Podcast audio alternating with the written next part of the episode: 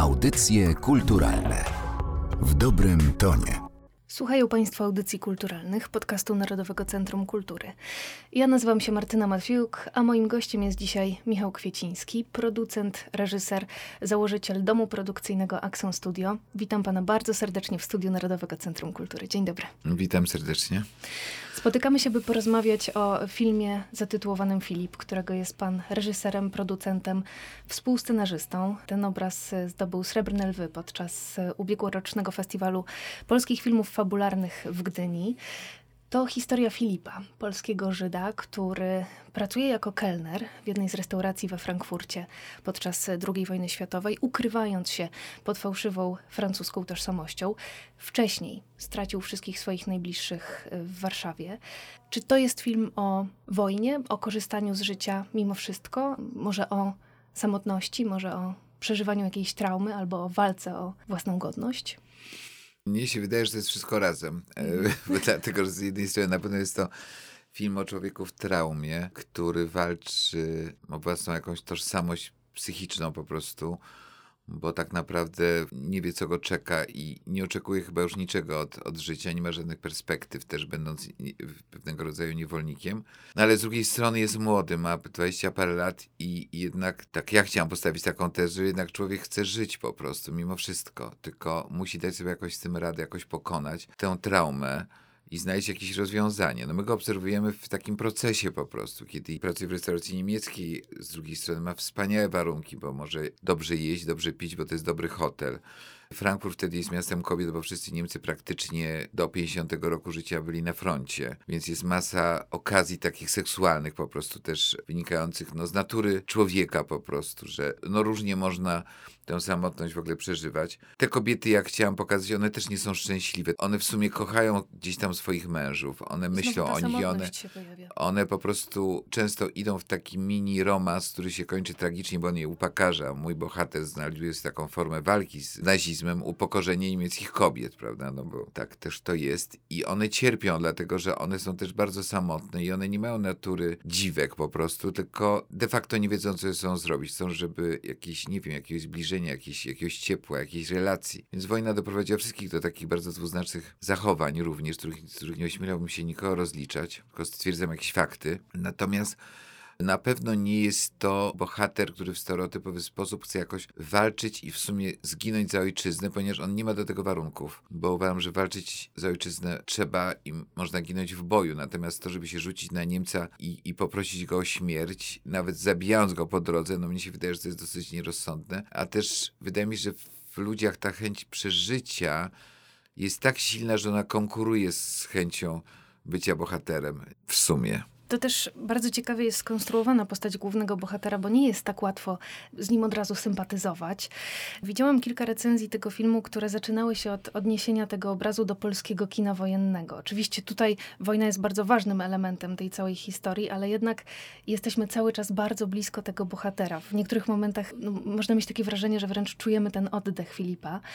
Na stworzeniu jakiego filmu panu najbardziej zależało? Absolutnie zależało mi na stworzeniu filmu psychologicznego, który w jakimś sensie rozlicza taki nieporuszany temat zwykłych osób, które biorą udział w wojnie, czy żyją w czasie wojny i o których nie wymagać tego bohaterstwa, bo nie ma armii, nie ma sposobów działania w gruncie rzeczy. Jeszcze w tych latach, kiedy on wyjechał do Frankfurtu, w Polsce nie było specjalnie rozwiniętego podziemia, to zaczęło się dopiero tworzyć. I to jest taki zwykły człowiek dotknięty przez wojnę, jest ofiarą wojny.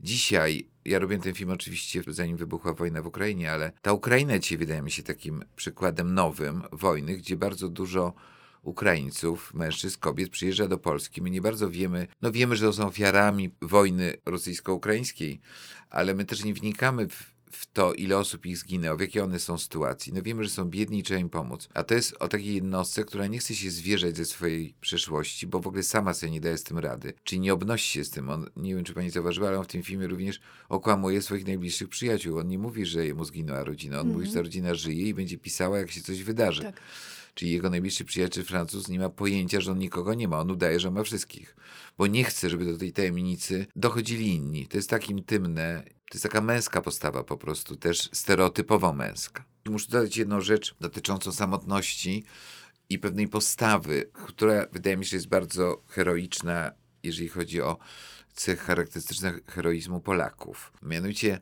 Eryk Kulm do tego filmu utył 7 kg, bo ja chciałem, żeby on był bardzo dobrze zbudowany. I zależało mi na tym, żeby on w żaden sposób fizycznie nie był ofiarą wojny, czyli biedny, zabiedzony Żyd we Frankfurcie cierpi, bo stracił najbliższych. Ta budowa, ta chęć wyglądania dobrze, nie poddania się tej wojnie też jest elementem buntu. A wziąłem to w ogóle, inspirację w ogóle wziąłem paradoksalnie zupełnie z innej sytuacji. Mianowicie, jak kręciliśmy taki film, ja produkowałem ten film Miasto 44, to niektóre z kobiet powstańczyń, uczestników powstania, mówiło, że było na Pawiaku. I na Pawiaku celem, na który się umówiły Polki przebywające tam, które były bite, katowane, posiniaczone, było to, żeby dobrze wyglądać. I one po prostu w paczkach, które mogły dochodzić tam raz na dwa tygodnie chyba, nie wiem dokładnie, prosiły głównie o kosmetyki, a nie o jedzenie. A Rosjanki, Ukrainki, o których mówiły te kobiety Polki, mówiły, one cały czas wyły, a my żeśmy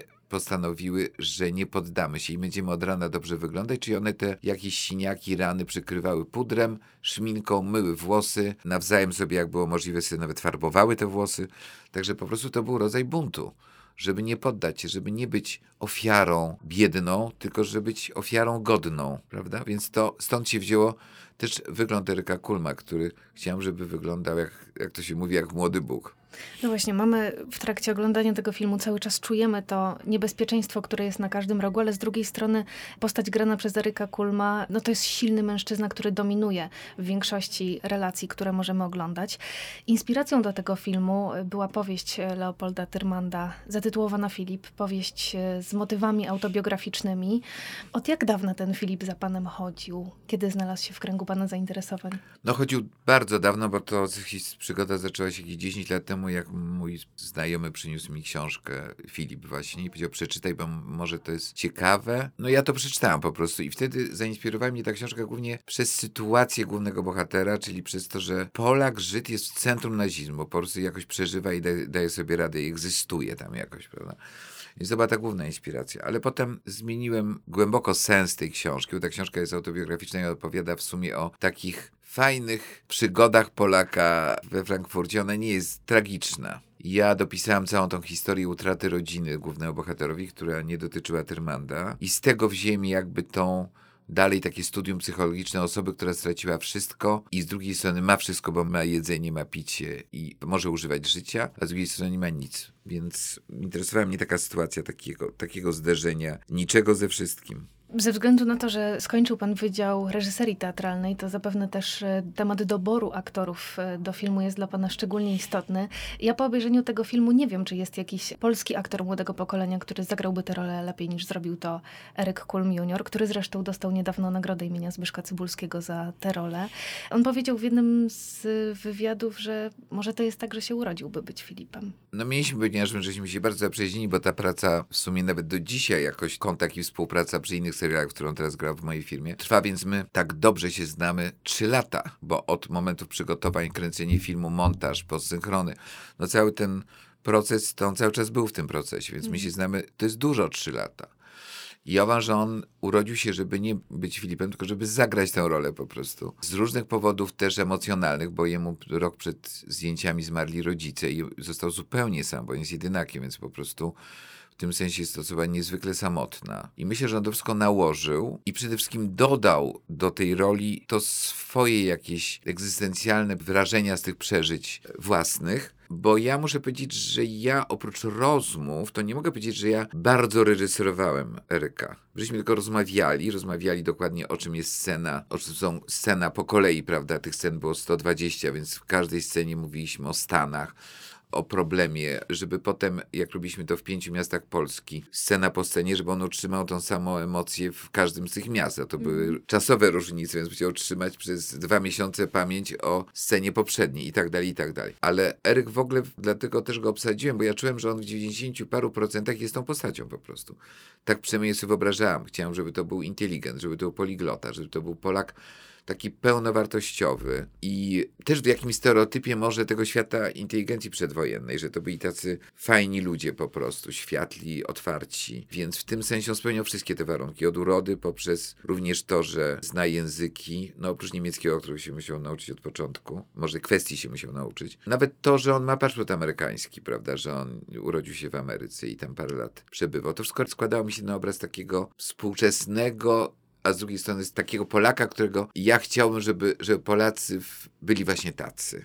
Nie słychać tego w ogóle, że Eric Kulm uczył się tego języka na potrzeby tego filmu. W ogóle różne języki pojawiają się w tym obrazie. Skąd taka decyzja, by ta obsada była międzynarodowa? Mnie bardzo zależało na tym, żeby to było prawdziwe, czyli po prostu chciałem to obsadzić tak, jak w scenariuszu Niemcy grają Niemców, dlatego że Polacy grający Niemców są kompletnie niewiarygodni dla Niemców. Mhm. Mam nadzieję, że ten film jeszcze zobaczy ktoś w Europie, teraz jest na festiwalu w Stanach akurat, i że usłyszy siebie w tym filmie, a nie, że źle mówiącego po niemiecku Polaka z akcentem. Więc on mógł mówić źle, no znaczy on mówi z akcentem, ale my tego Polacy nie czujemy, ale Niemcy to doskonale czują. I nawet muszę powiedzieć, że z powodów finansowych ja nie wszystkich obsadziłem Niemców i Niemki nie były Niemkami i Niemcami, ale potem w ostatnim momencie żeśmy się zdecydowali, że pojechałem do Berlina i zrobiłem wszystkie podsynchrony po niemiecku. Także tu nie może Niemiec przyczepić się do tego, oto jest jakiś Polak albo jakiś tam cudzoziemiec, który źle mówi, a gra Niemca. Nie, tu są wszyscy wiarygodni, nawet gwary uliczne, żeśmy nagrywali w Berlinie.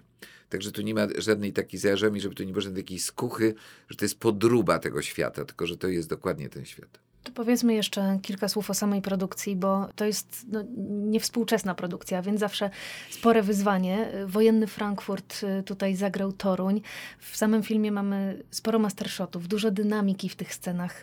Jakim doświadczeniem była dla pana produkcja tego filmu? Z jednej strony to było olbrzymie wyzwanie, bo kręciliśmy ten film w pięciu miastach czy sześciu Polski, od y, oczywiście Warszawy, Torunia, Wrocławia, takiej miejscowości Bożków, gdzie były wnętrza hotelowe kręcone, plus Jelenia Góra, y, jeszcze pod Warszawą Pionki, fabryka, gdzie pracował Więckiewicz. Więc z jednej strony było to bardzo trudne, ale z drugiej strony poznałem jakieś niesamowite przestrzenie, których do tej pory nie poznawałem. Właśnie fabryka w Pionkach, to było coś takiego. No, szukaliśmy fabryki przedwojennej, no, która miała udawać fabrykę we Frankfurcie, to były akurat wybrano Pionki. Okazało się, że, że ta fabryka jest nietknięta od przedwojny i tam, w jakichś Pionkach, mówię w jakiś, czyli w jakimś miejscu, które nie jest popularne, potrzebowałem statystów. No w Pionkach nie ma statystów, więc musieli grać to robotnicy z tej fabryki. I to byli tak wspaniali ludzie, ci robotnicy z fabryki w Pionkach, że oni mieli jakiegoś takiego czuja statysty, że w ogóle statyści ci, którzy są normalni, są 20 razy gorsi niż oni. Oni zagrali świetnie i ze spojrzeniami i w ogóle dla mnie to było szokujące. To było takie jedno z niesamowitych przeżyć, że robotnicy są statystami lepszymi niż statyści, ale na końcu jeszcze jedna rzecz mi się zdarzyła niesamowita, że chłopak, który pracował tam w tej fabryce, którego uderza w twarz Robert Więckiewicz, można sobie to zobaczyć, dostał się rok później do szkoły teatralnej w Warszawie. Niesamowita historia rzeczywiście. Z której sceny jest pan najbardziej dumny? Są dwa rodzaje scen. Emocjonalnie jestem najbardziej dumny, ale tam moja zasługa zerowa, czyli ze sceny, kiedy Eryk Kulm Filip rozpada się na scenie. Nigdy nie widziałam takiej sceny. Po prostu tak dobrze zagranej, a może tak dobrze przeżytej. Natomiast oczywiście sekwencje tego balu niemieckiego to była olbrzymia przygoda, bo to były tłumy statystów. Robiliśmy to z przekroczeniem czasu w ogóle chyba 14 godzin. I uważam, że ona się udała po prostu, że ona jest taka, jaka chciałem. Na Filipa zapraszamy Państwa od 3 marca. Wtedy film pojawi się na dużym ekranie. Dziś o produkcji opowiadał w audycjach kulturalnych Michał Kwieciński. Bardzo Panu dziękuję i zapraszamy do kin. Dziękuję bardzo i też zapraszam do kin. Audycje kulturalne w dobrym tonie.